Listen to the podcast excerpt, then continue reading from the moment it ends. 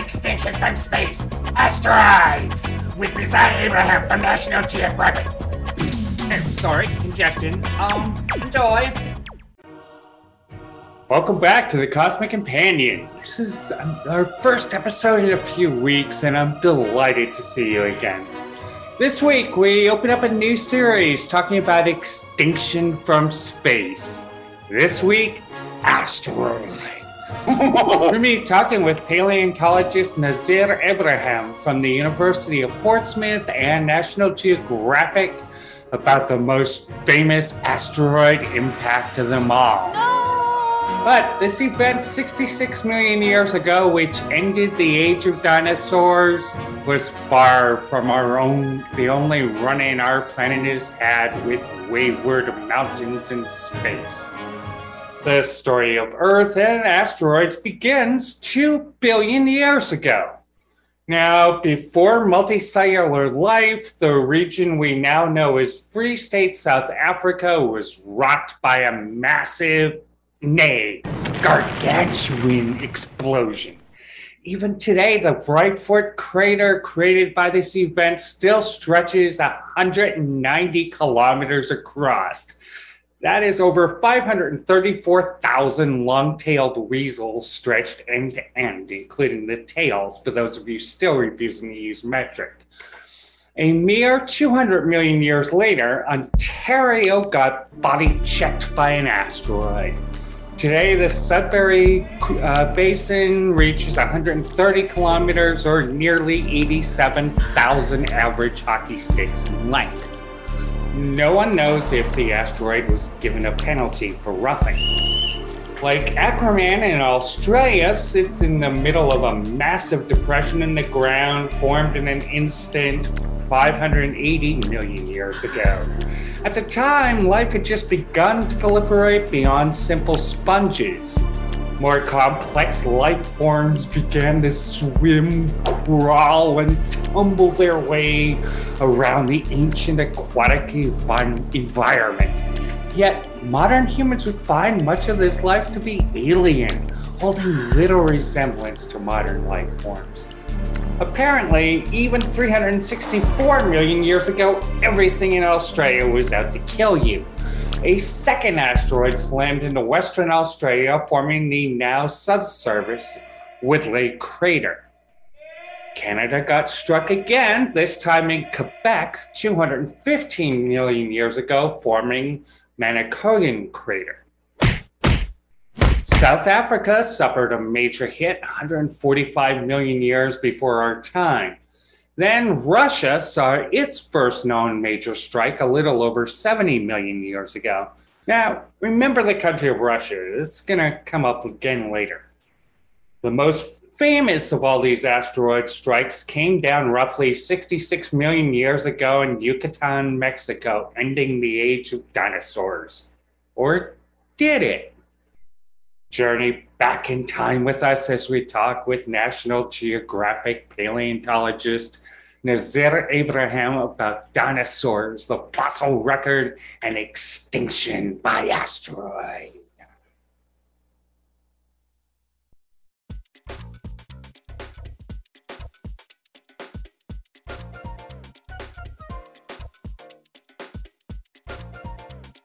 This week on the Cosmic Companion, we are delighted to be joined by Dr. Nizar Ibrahim. He is a paleontologist at the University of Portsmouth, and he's here to talk to us about everybody's favorite extinct animals, the dinosaurs.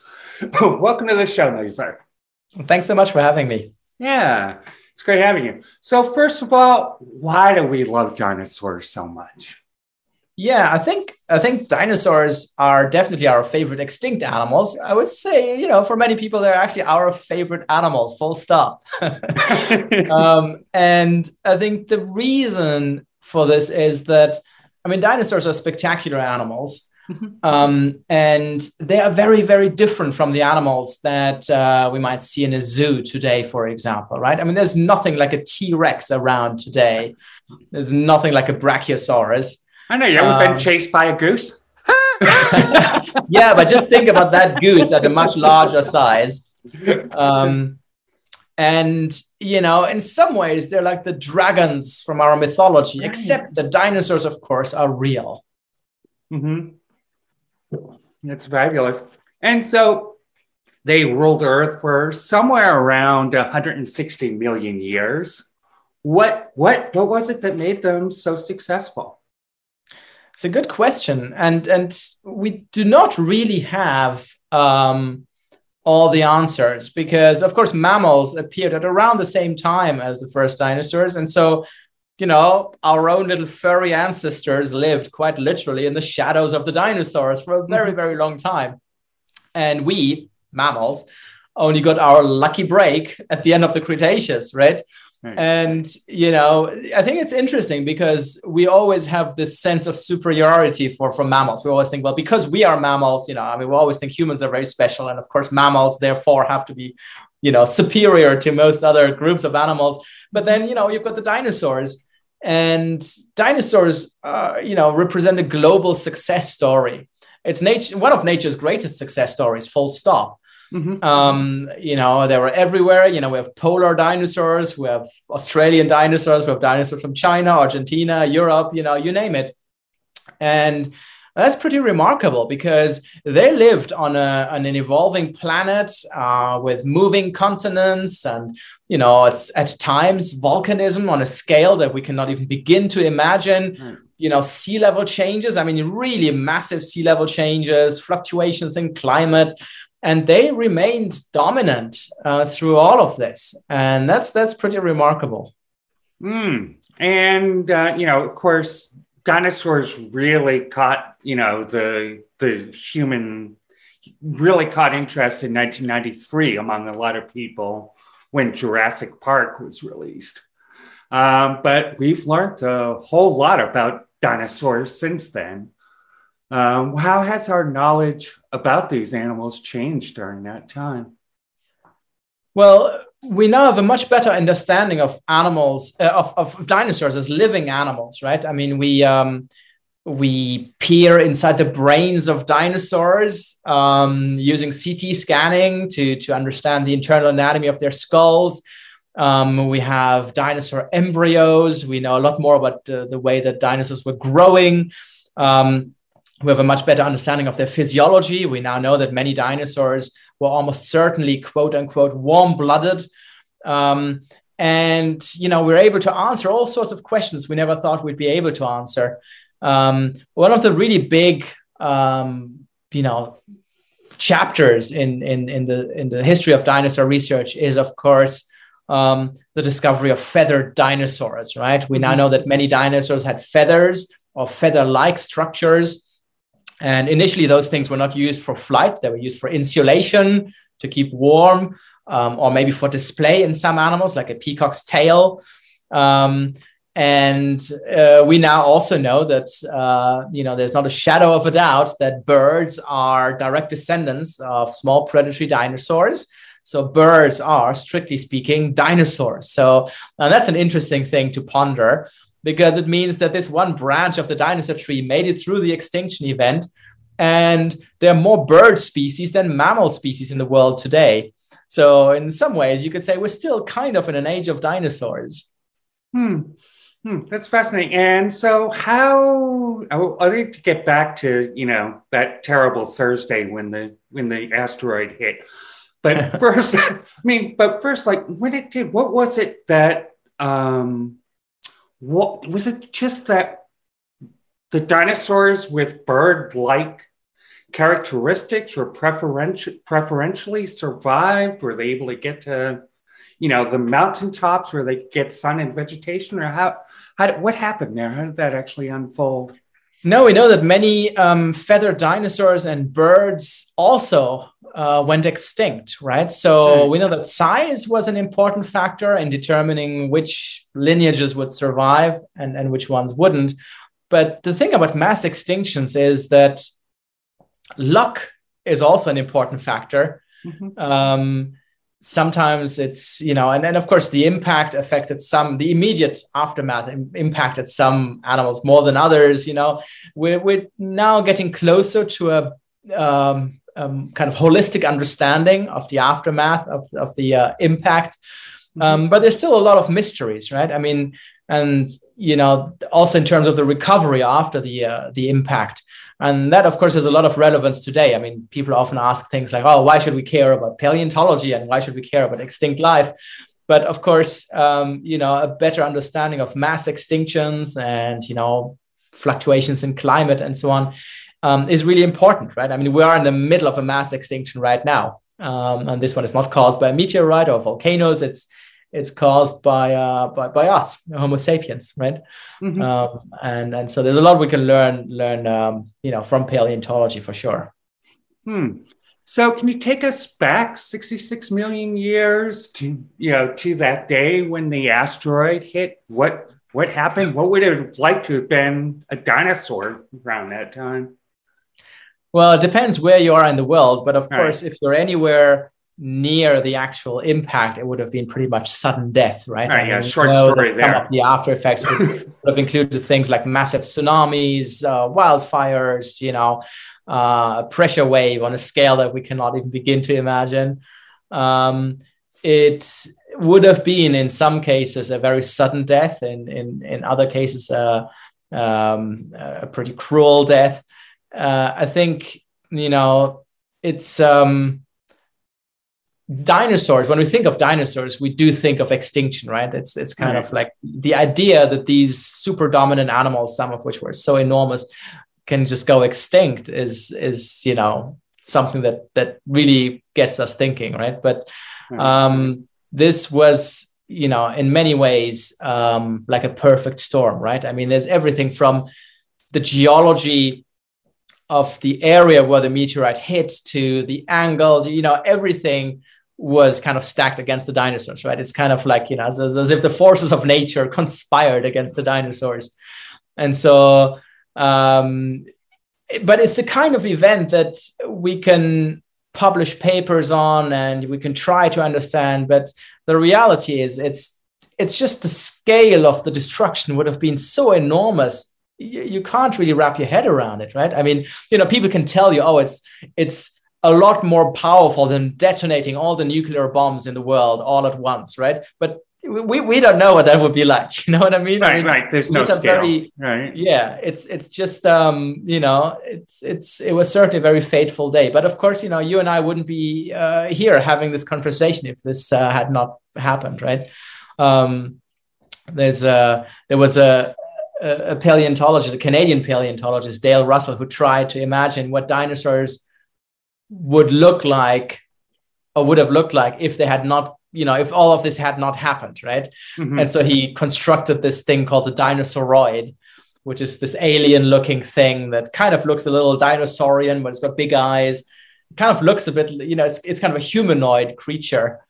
Um, and uh, you know it's an interesting thought experiment but i think it's a little flawed. We always have this tendency to think of humanoid creatures when we imagine right. extraterrestrials or whatever. Of mm-hmm. course, again, we're kind of a little biased. We think that our right.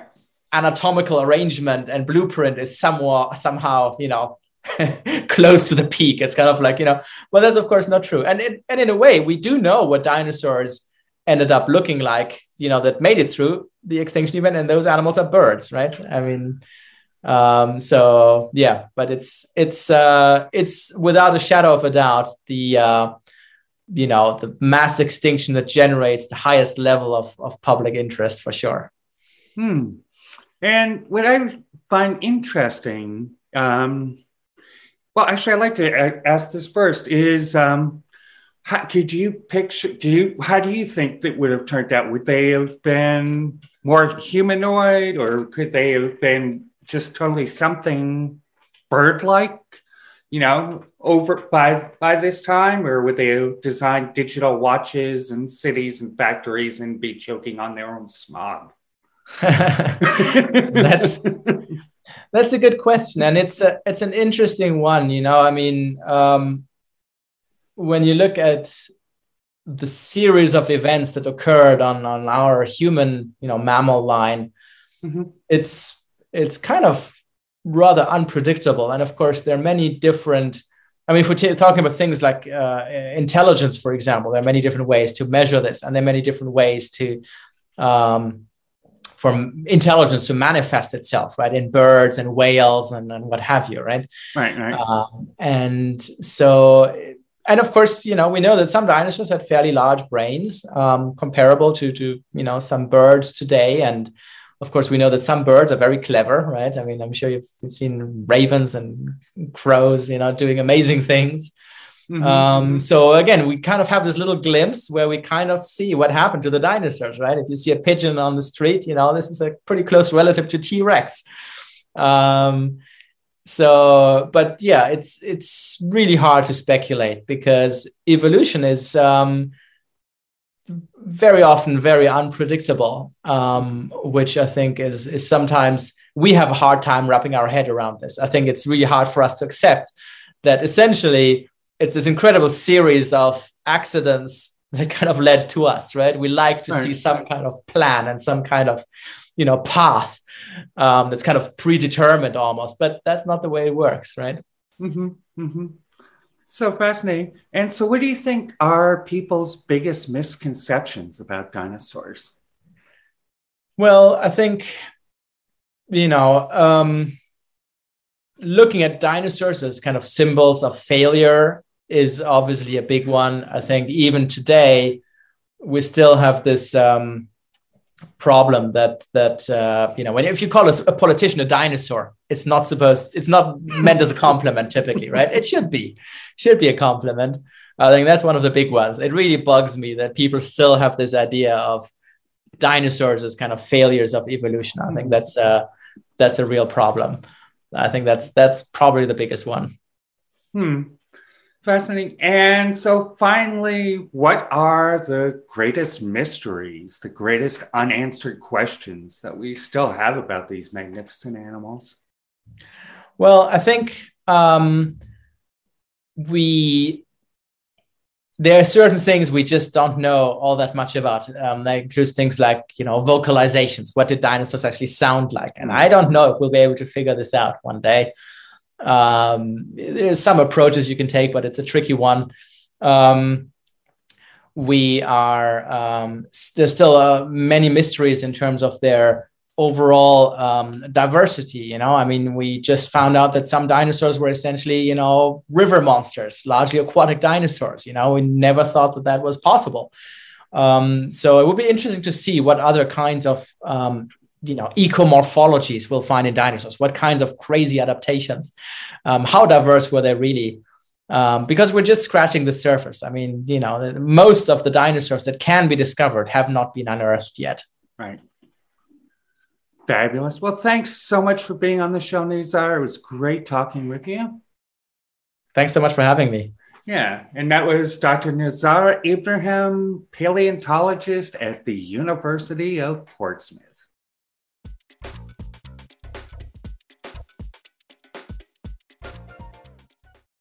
Since the life plan of dinosaurs started changing toward a birdhouse centered model 66 million years ago, the Earth has seen some additional strikes by asteroids, especially 35 million years ago in Russia again and Virginia near Washington, D.C. Similar strikes have been seen in the modern age. The Tunguska explosion on the 30th of June 1908 in, let's see, oh yeah, Russia destroyed over 2,000 square meters of forest. That's nearly twice the size of Times Square.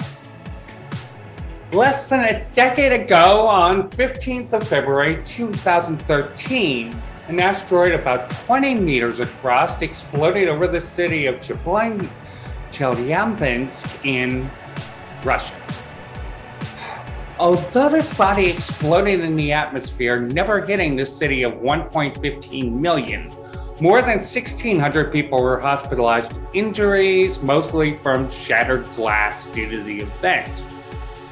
Now, the Earth will be struck time and again by sizable asteroids from space in the future. The largest of these events are capable of causing widespread extinctions of species. The amount of damage done will depend on the mass, composition, and velocity of the impactor, as well as the angle at which it strikes Earth. Such a body also has roughly a 75% chance of striking an ocean. Good if you want to avoid slamming into cities, but bad if you don't happen to like tidal waves. Now, dinosaurs never developed a space program. That was a mistake. Now their descendants are. Stuck in little cages, being tormented by a house cat named Mrs. Pufferstuff. Do you want that to happen to the human race? No. Support planetary defense, right? Right. Join us next week when we look at the future of everything. We're going to be joined by children's science author Stephanie Drimmer from National Geographic. To be talking about the future of technology, people, and society as we discuss her newest book, Ultimate Book of the Future. Make sure to join us starting on the 26th of July at the Cosmic Companion anywhere online. If you enjoyed this episode, please comment, donate, and share this episode all over your favorite social media. Clear skies.